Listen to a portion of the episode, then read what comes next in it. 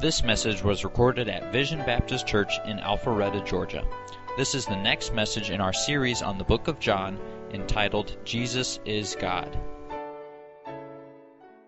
That song's the same story, isn't it? Amen. About how he died for us, how he paid the debt. What a wonderful, wonderful Savior. Take your Bible, open it if you would to John chapter 10. John chapter 10, and we're going to worship him by looking at who, who he is and what the Bible says about him. I hope that before you go home tonight, you'll be just more in love with Jesus and more in love with what he has done and what he's doing and the, the work that he is committing all over the world. And read with me, if you would, John chapter 10, verses 1, and we'll read down through uh, verse 21. Uh, take your ink pen if you have your Bible, and maybe you could mark some things that we'll talk about. The Bible says, Verily, verily, I say unto you, he that entereth not, not by the door into the sheepfold, but climbeth up some other way, the same is a thief and a robber. But he that entereth in by the door is the shepherd of the sheep. To him the porter openeth, and the sheep hear his voice, and he calleth his own sheep by name, and he leads them out. And when he puts forth his own sheep, he goes before them, and the sheep follow him, for they know his voice. And a stranger they will not follow, but will flee from him, for they know not the voice of strangers. This parable spake Jesus unto them, but they understood not what things they, they were which he spake unto them. Then said Jesus unto them again, Verily, verily, I say unto you, I am the door of the sheep. All that ever came before me are thieves and robbers, but the sheep did not hear them. I am the door. By me, if any man enter in, he shall be saved, and shall go in and out and find pasture. The thief cometh not but for to steal, to kill, and to destroy. I am come that they might have life and that they might have it more abundantly. I am the good shepherd. The good shepherd gives, giveth his life for the sheep. But he that is an hireling and not the shepherd, whose own the sheep are not, seeth the wolf coming and leaveth the sheep and fleeth. And the wolf catcheth them and scattereth the sheep. The hireling fleeth because he's a hireling and careth not for the sheep. I am the good shepherd, and I know my sheep and am known of mine. As the Father knoweth me, even so know I the Father. And I lay down my life for the sheep. And other sheep I have which are not of this fold, them also I must bring, and they shall hear my voice. And there shall be one fold and one shepherd. Therefore doth my Father love me, because I lay down my life, that I might take it again. No man taketh it from me, but I lay it down of myself. I have power to lay it down, and I have power to take it again. This commandment I have, have I received of my Father. There was a division among the, uh, uh, there, therefore, again, among the Jews for these sayings. And many of them said, He hath a devil and is mad. Why hear ye him? And others said, These are not the words of him that hath a devil. Can a devil open the eyes of the blind? Father God in heaven, I pray that you would work tonight. And I pray you'd help us to love Jesus and to see who he is, to see who you are, to see what you have done and to be thankful for you and to magnify you. And I pray, dear God, that not only would you help us see you, but you'd help us see how we are to be like you as we lead our homes and our Sunday school classes and our uh, children's church ministries or on the mission field or a church work or wherever it is that you've placed us, that we are to be like you and under you and to follow your leadership. I pray to God that you would bless us tonight and I'll give you great honor and glory and praise for what you do in Jesus' precious name. Amen. Well, I'm going to be honest with you. I'm to, how long I'm going to stay on these 21 verses. So I'm not even going to rush tonight. I usually rush to finish a certain amount, but I probably want to preach four messages out of this. I don't know. But let me just show you what's going on in the passage. Look, if you would, in John chapter 10, verses 1 through 6. And basically, you have a sheepfold. And that sheepfold was a place where all the shepherds in the community came in at night and they placed all their sheep inside this stone wall. In fact, as I had some pictures, I, I even thought about trying, but I'm so non computer stuff when it's uh, when I'm preaching, but I had some pictures and it's like got the barn in it, it's got the fence around it, it's got one gate, was kind of a tunnel often uh, the way they built it so that the sheep would go in and the shepherds would all come in and these shepherds knew their sheep. Now that part's not it's in the Bible, we see it reflected here, but that's a part of their history. They would walk in, they would come in, and as their sheep would file in, these guys knew their sheep. They usually checked them out. It says in the and the, the, the guys explained what happened, and a guy that wrote about a shepherd that talked about taking care of sheep talked about as they walked in, he checked out his sheep, and all of his sheep got in the fold, and he would come over to the she- he would come over to the to the sheepfold when he got ready to leave the next morning, and he would just simply stand up and say, "All right, guys, let's go." And that guy's sheep knew his voice and followed him like a dog would follow you. And so these sheep would come out and he knew their name. He named his sheep, and his sheep knew that he knew their name. The sheep knew him. He knew them, and they would all walk out with him. And Jesus says, and by the way, if a stranger were to call him, the sheep would run. He wouldn't follow them. The sheep know the shepherd, and the shepherd knows the sheep. That alone ought to be enough for us to talk about a little bit. Amen. The shepherd knows me knows my name, knows who I am, knows where I'm living, knows what I'm going through, and I know his voice. And I'm used to hearing from him and used to following him, which is what Ed just preached us. And uh, then he talks about thieves and robbers, and he said the thieves and the robbers, they have to go over the wall. Well, in verse 10, he says that the, the thief comes but for to steal, to kill, and to destroy. But I'm come that you might have life and have it more abundantly.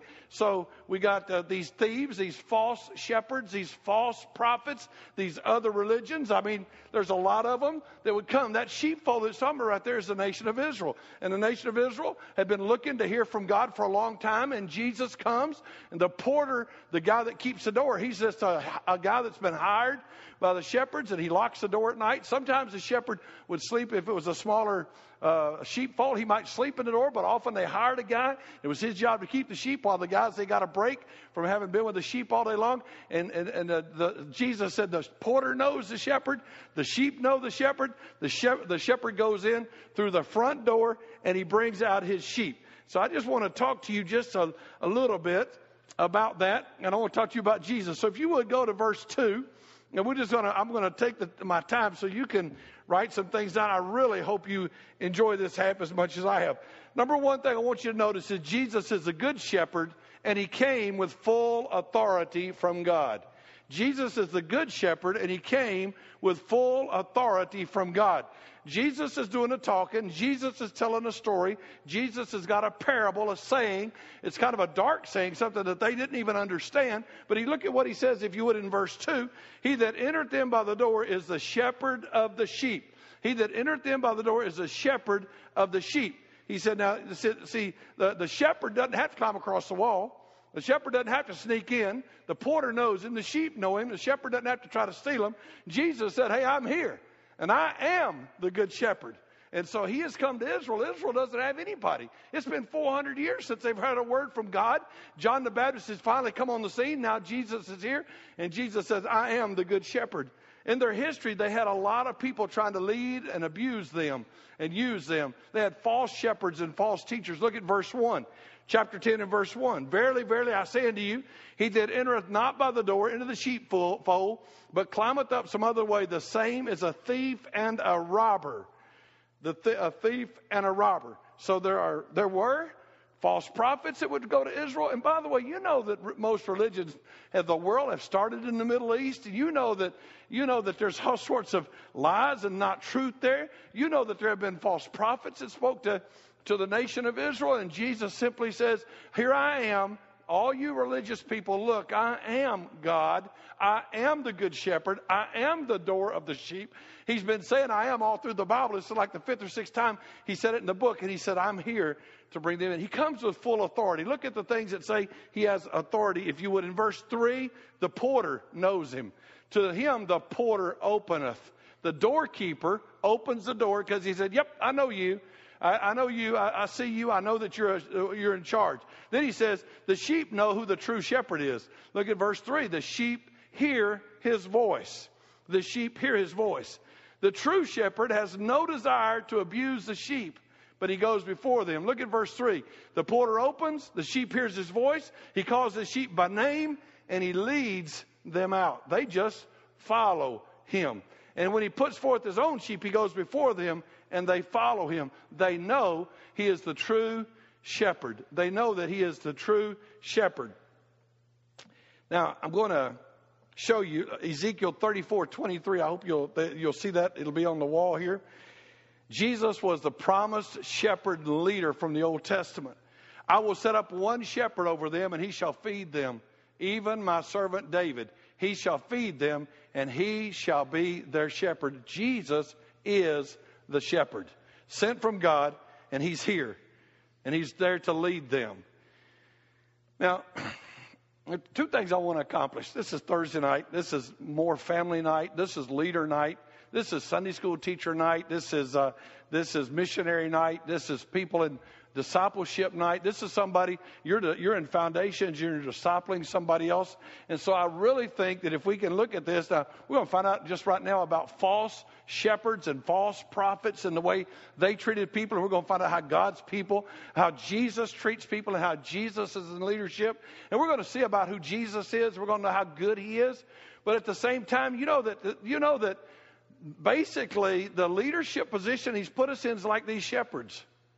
The leadership position he's put us in is like these shepherds. And shepherds honestly get, uh, get, they can be good and sweet and tender and kind and loving, or they can be abusive and mean. And dads can be loving and sweet and kind and direct their families right, or they can be abusive and mean. Uh, Sunday school teachers and disciplers are people that are discipling people that can be manipulative. And I just want you to go through the Bible, and I want to show you the Jesus says, "I am the good shepherd." Well, they, you know, they've been talking about shepherds ever since Abel was a keeper of sheep. I mean, shepherding is a part of their life. When they arrived in Egypt, Joseph said, Egyptians loathe, hate, can't stand shepherds, but you guys ask for the land of Goshen, and, uh, and they'll give it to you, and, uh, he'll let you end up being the shepherds of the sheep this nation understands a shepherd. Their whole society kind of revolves around that shepherd idea. Their king is a shepherd, their prophet is a shepherd, their pastor is a shepherd. Everybody in any kind of leadership position is a shepherd. So I want to walk through some verses with you, and I want to look at what their their shepherds or their pastors did. I want to make sure I'm not doing that. I want to make sure you're not doing that. I just want us to grow in the Lord tonight. Look, if you would, at Jeremiah chapter 2 and verse 8. In Jeremiah chapter 2 and verse 8, the pastors had transgressed against the Lord. Now, an interesting note for you if you knew Spanish, you'd know this. It is hard to tell. When you say the word pastor, you have to have context to know if you're saying shepherd or pastor. And when I first got to Peru, and there were almost no missionaries and there were almost no evangelical churches, and people would ask me what I did, I didn't say missionary, I would say pastor. And I can remember saying to more than one person, I'm a pastor, and they would say, Really? You have sheep?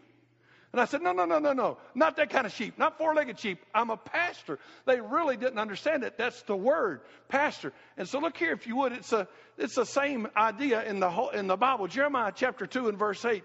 The priest said not, Where is the Lord? And they that had the law knew me not. The pastors also transgressed against me, and the prophets prophesied by Baal and walked after things that do not profit.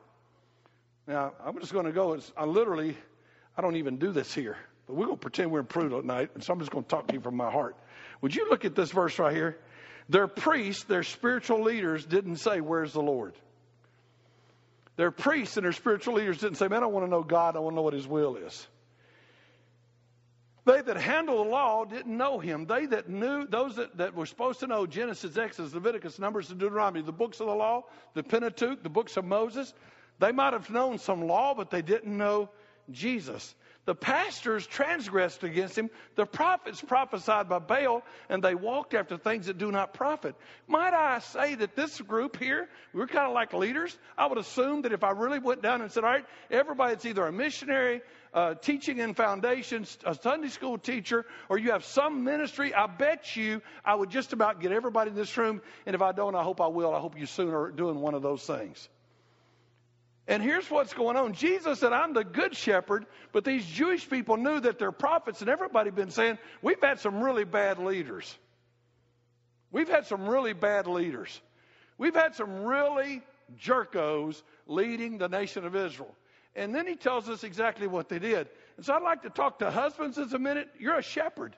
If you're a husband, you're a shepherd. You have a wife and you have children.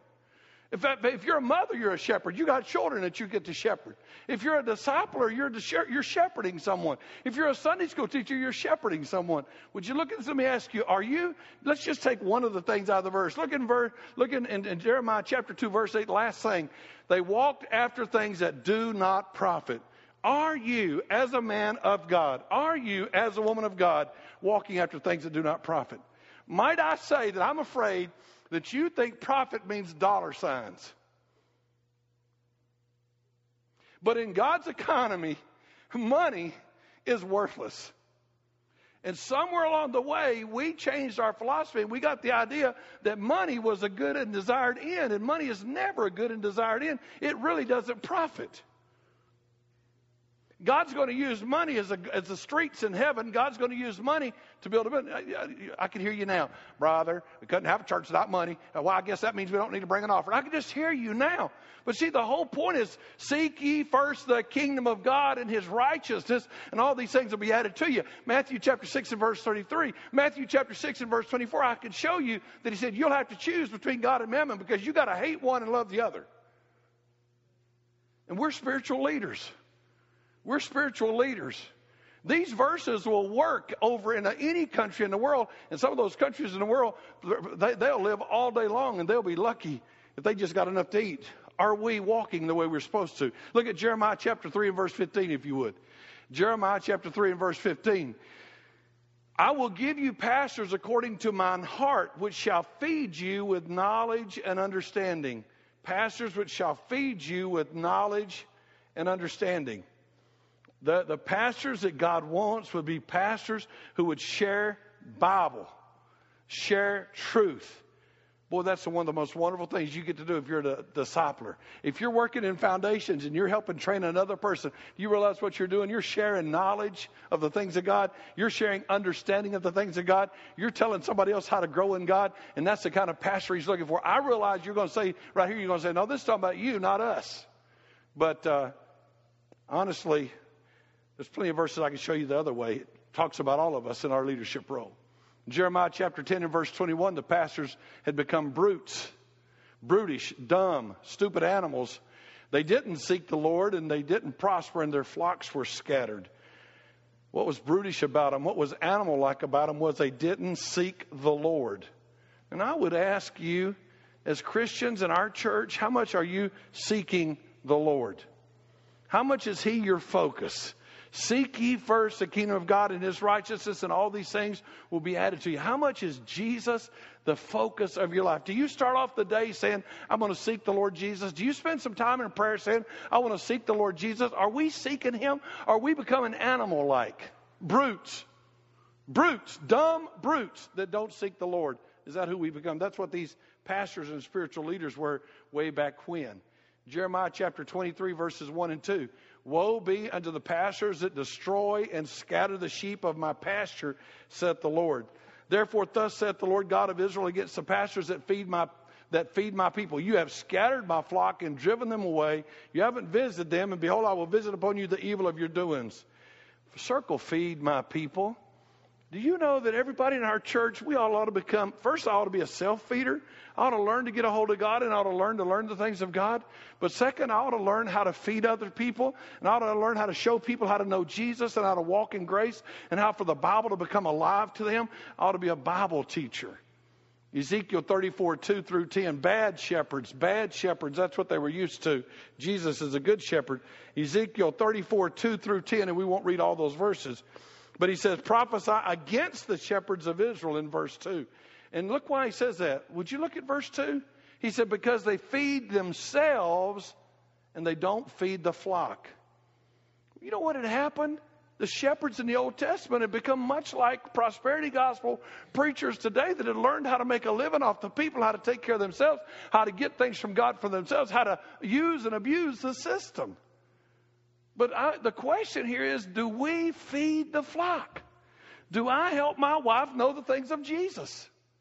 Did you know you really can't be a pastor until you can until you can lead your own home and teach your own home about the things of God. And, and, and, and a deacon is supposed to be like a pastor, and a deacon and a regular church member basically ought to be about the same. I mean, we ought to be people that are training and teaching our families about Jesus. I would hope that at your funeral, ma'am, I would hope at your funeral, if I'm around to preach your funeral, I would hope that your kids would say to me, My mama taught me about Jesus. I would hope they would say to me, Boy, Mama used to have that Bible out, and Mama used to pray for me, and Mama was the most godly woman in my life, and Mama taught me about Jesus. I hope they'd say that about Daddy. I hope they'd say, Boy, Daddy really loved Jesus, and he taught me about Jesus. They feed the flock, feed the flock. Verse 3 But you feed not the flock. You feed not the flock. For you missionaries, because this is mostly to us as leaders, the diseased have you not strengthened, neither have you healed that which was sick, and neither have you bound up that which was broken, neither have you brought again that which was driven away, neither have you sought that which was lost. Look at this. But with force and with cruelty have you ruled them. The pastors of the Old Testament, the shepherds of the Old Testament, were jerks. Many of them. If you'll notice verse 4, and if you mark your Bible, look at the words that go with what we do strengthen, heal, bind up, bring again, seek. Look at them. You got them marked in your Bible? Look at what we do in verse 4 strengthen, heal, bind up, bring again, seek. But instead of doing that, they with force and cruelty ruled them. And in verse 5, the sheep were like, It's no good to be here.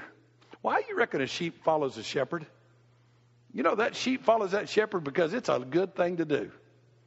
You know why that sheep follows that shepherd? That sheep, sheep saying, hey, he's taking me where there's some good food.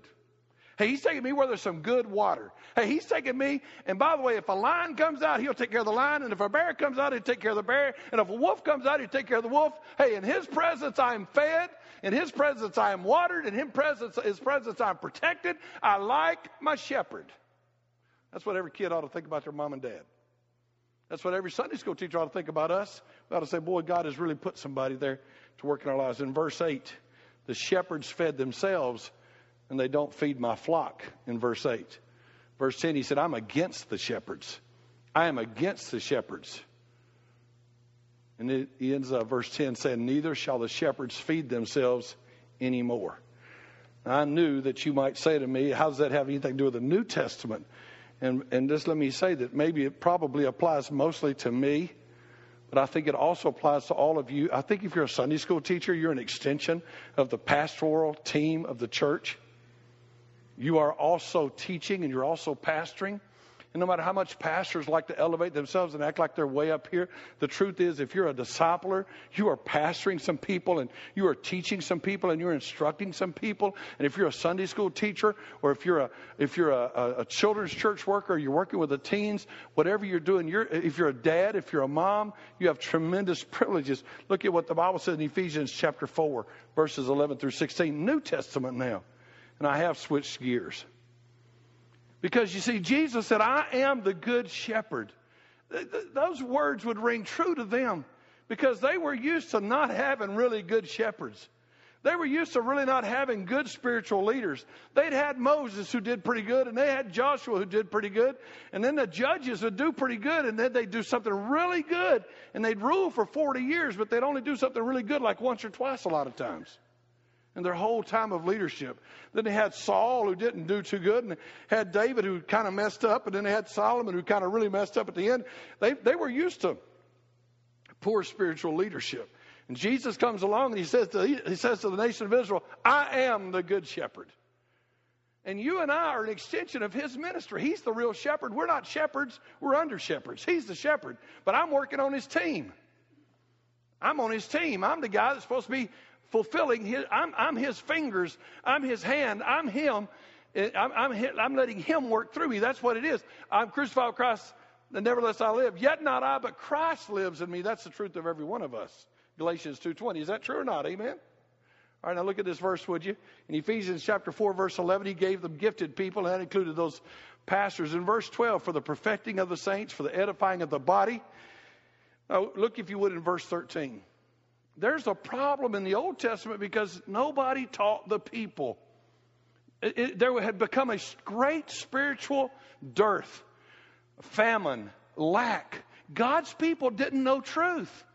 God's people didn't know truth. God's people didn't know what to do and what not to do. God's people didn't recognize good and bad, right and wrong, dark and light. God's, God's people didn't understand what they'll do because the shepherds failed. And today the church is failing. And, and I, you know, I'll take 99% of the responsibility here at our church, but I'm going to tell you, if you're a discipler here or a Sunday school teacher here, you might ought to help with some of this. So look, if you would, at verse 13. What do we do? We work with them and we mature them till all come to the unity of the faith. Now, that's not saying the party line. That's not saying we agree with what the preacher says in the pulpit. That means we've taught them enough that they say, I understand what the Bible says, and I believe what the Bible says, and I'll apply what the Bible says because I have come to understand this is what the Bible says. That's our church's job. Unity, unity of the faith, and of knowledge, knowledge of the Son of God. Verse 14.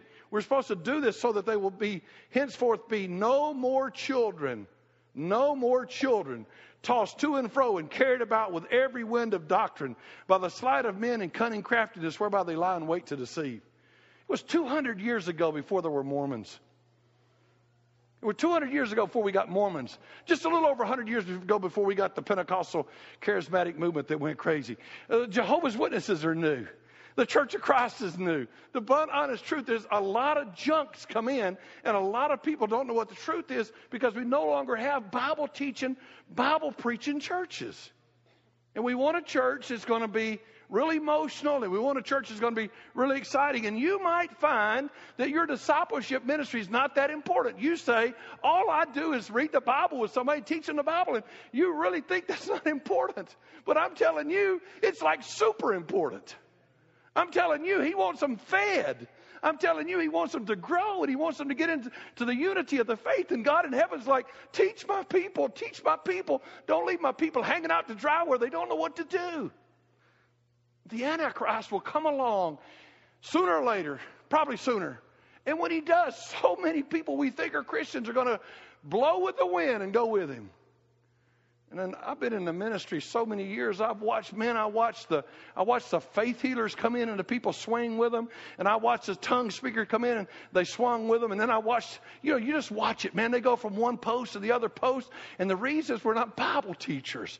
Boy, that Sunday school class of yours is far more important than you think it is. And that discipleship class of yours is far more, it's not a take up time thing, and it's not a little ministry we give you so you can feel important. It is because you're supposed to help take them on to maturity so they understand the things of God. Look, if you would, at verse 14, he said, I don't want them to be like children anymore. I don't want to be like children anymore.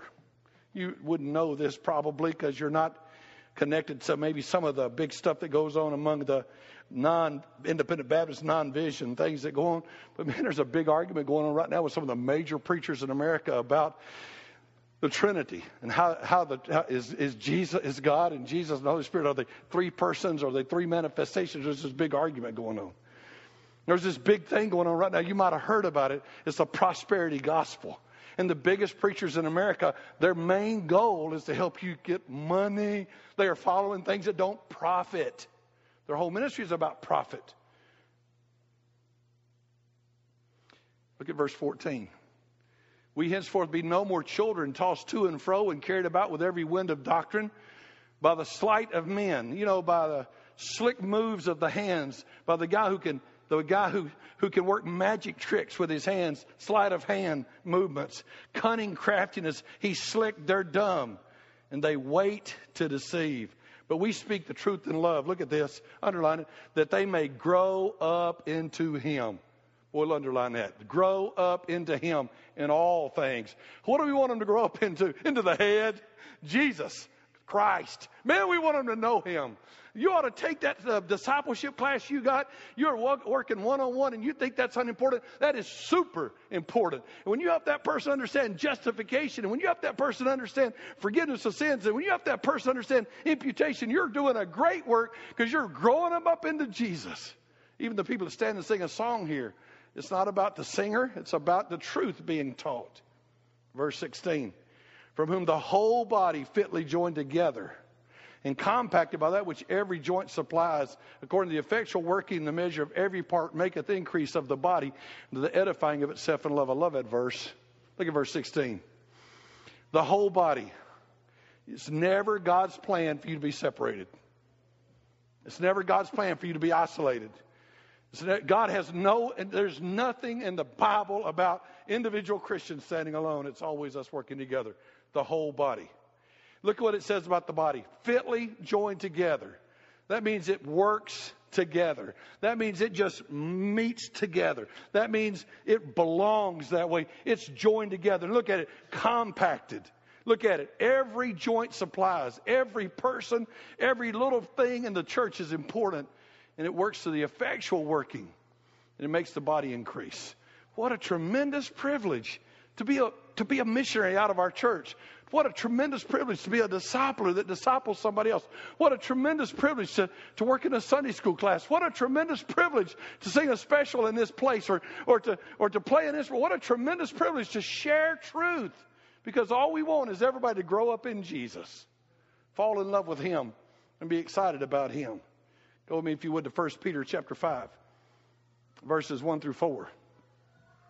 1 Peter 5, 1 through 4. The elders which are among you I exhort, who am also an elder and a witness of the sufferings of Christ, and also a partaker of the glory that shall be revealed. Now, Peter's talking to pastors, and the New Testament word for a pastor is really an elder. The word pastor is only found like one time in the whole New Testament, and the elders, the more used word. And he said, The elders which are among you I exhort, and I'm also an elder, uh, the spiritual leaders, the pastors. Look at verse 2, what he says. Would you circle it? Feed the flock. Feed the flock. Feed the flock. That is the most important thing that we get to do around here. Feed the flock. Um, an army moves on its belly. No food, they won't fight well. The church grows by being fed. Peter said, uh, Jesus said to Peter, Do you love me? Feed. Do you love me? Feed, right? Didn't he? Feed, feed. Verse 2 Feed the flock.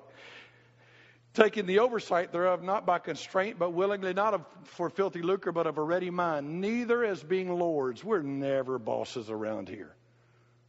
Jesus wasn't into leadership, he was into servants.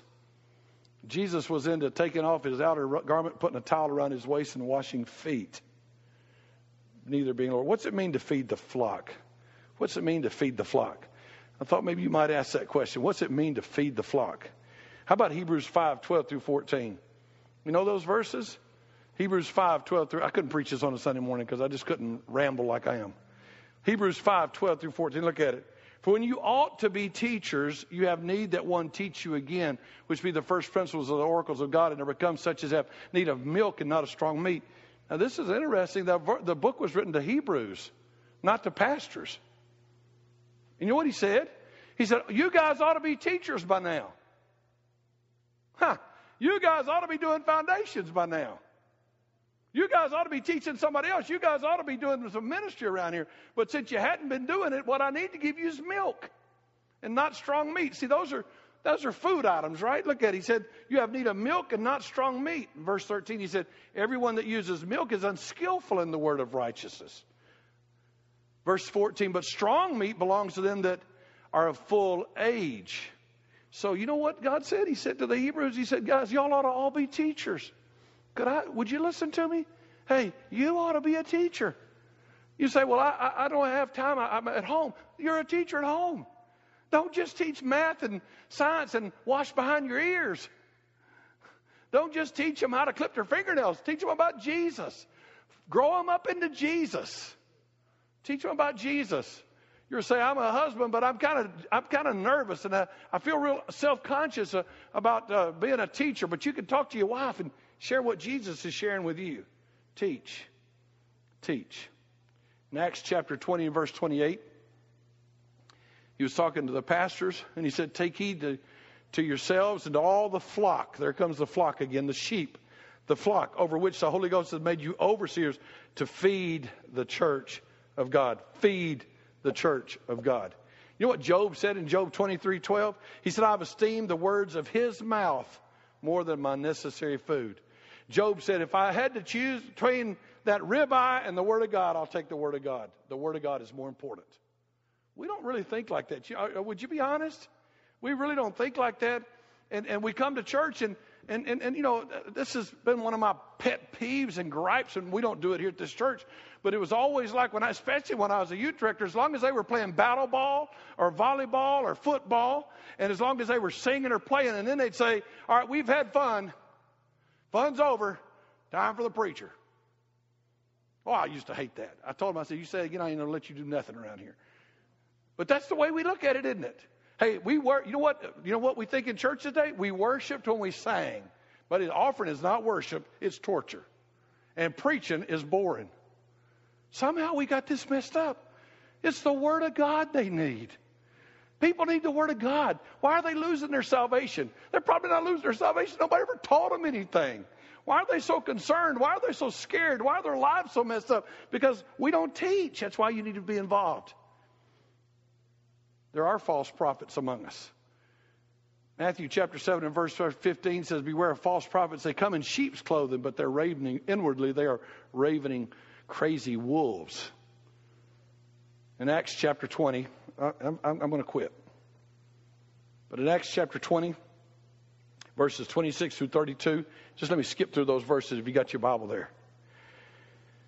Paul said to that church, he said, I have not, I, I have not shunned to declare unto you all the counsel of God. Paul said, Hey guys, I've been teaching you this book. And I've not held anything back. I've been teaching you this book. Been teach you the things you like to hear, the things you don't like to hear. I've not shunned to tell you all the things. In verse in verse uh, 29, those grievous wolves are coming in and they're not sparing the flock. He said, I know this. After my departing shall grievous wolves enter in among you, not sparing the flock.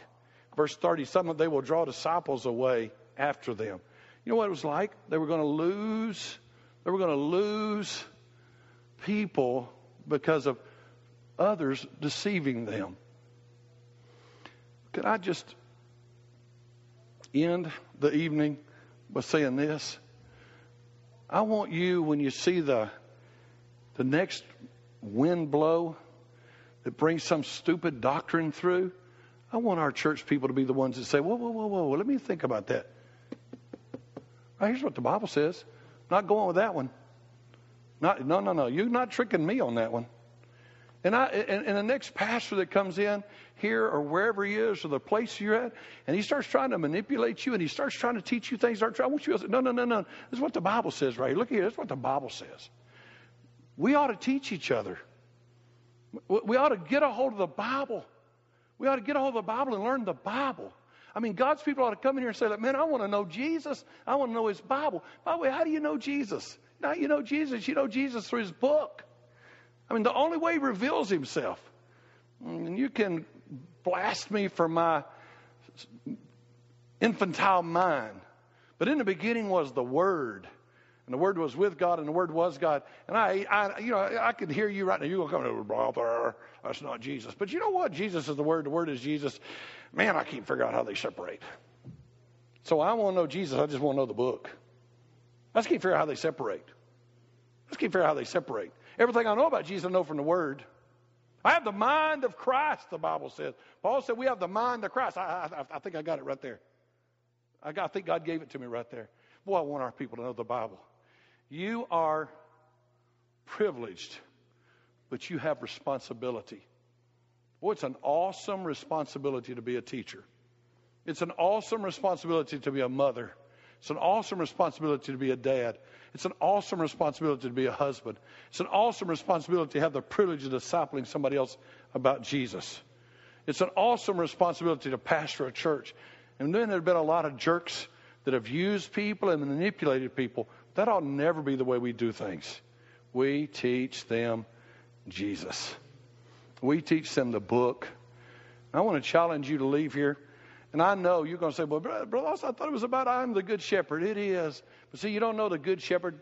Uh, I mean, the context, I'm the good shepherd. He was contrasting that with all the jerks that had come before. And he looks at him and said, I'm the good shepherd. I'm not a thief or a robber. I'm not in this for the money. I'm not taking advantage of you. I'm not abusing you. I'm not unkind to you. The Lord is my shepherd. I shall not want. That's what he was saying. Now, here on earth, the people aren't going to know the shepherd, they're going to know us. They're going to come through that door. Are they going to be faced with somebody that loves them and cares about them? It'll take the Word of God and teach them about Jesus and love them and show them Jesus and His grace, will they? So I challenge you, man, let's take it seriously. Well, what a privilege I have to be a pastor. What a privilege you have. You know, the day you get married, your life radically changes overnight. The day before, you're responsible for one. The next day, you're responsible for two. Now, I wouldn't change a bit of that, but it is a completely different way of doing it. And, and, you, and you, you'll hear a wild one. Hey men, are you ready? when I don't when I don't take care of my spiritual life, I hurt my wife's spiritual life. Because I'm the man. And I'm supposed to walk with God, and I'm supposed to be a leader. We love it when we get to say, Submit to me, bless God, I'm the husband. Jesus said, You got to submit. We love that part, but you know, that's really a pretty horrible part for you. Because when somebody has to submit to you, means they're going to hold you accountable for the mistakes of the guy that's doing the submitting. Say, man, you're a husband. Are you walking with Jesus? Are you seeking Him? You're a Sunday school teacher. Do you take that class seriously? Do you say, man, I get to walk in there and open the precious word and share it? You're a disciple. You meet with one or two people and, and you share. Do you take that seriously? I mean, is this a big deal? If it's not, it should be. Feed the flock, feed the sheep, feed the sheep, feed the sheep. Father in heaven, I love you. I thank you for the chance to study your word. And I pray, God, that somehow you help this drive into our hearts the awesome responsibility. I pray, God, that you'd have some others surrender to working foundations. I pray, dear God, that some others would come forward and say, I'm ready to get involved in more ministry. I pray some wives would. Uh, would say, I'm going to follow my husband and help my children, and some husbands would take the responsibility of being the spiritual leader in their home. And I pray that your name would just be magnified tonight through this passage of Scripture. You have been listening to Austin Gardner, pastor of Vision Baptist Church.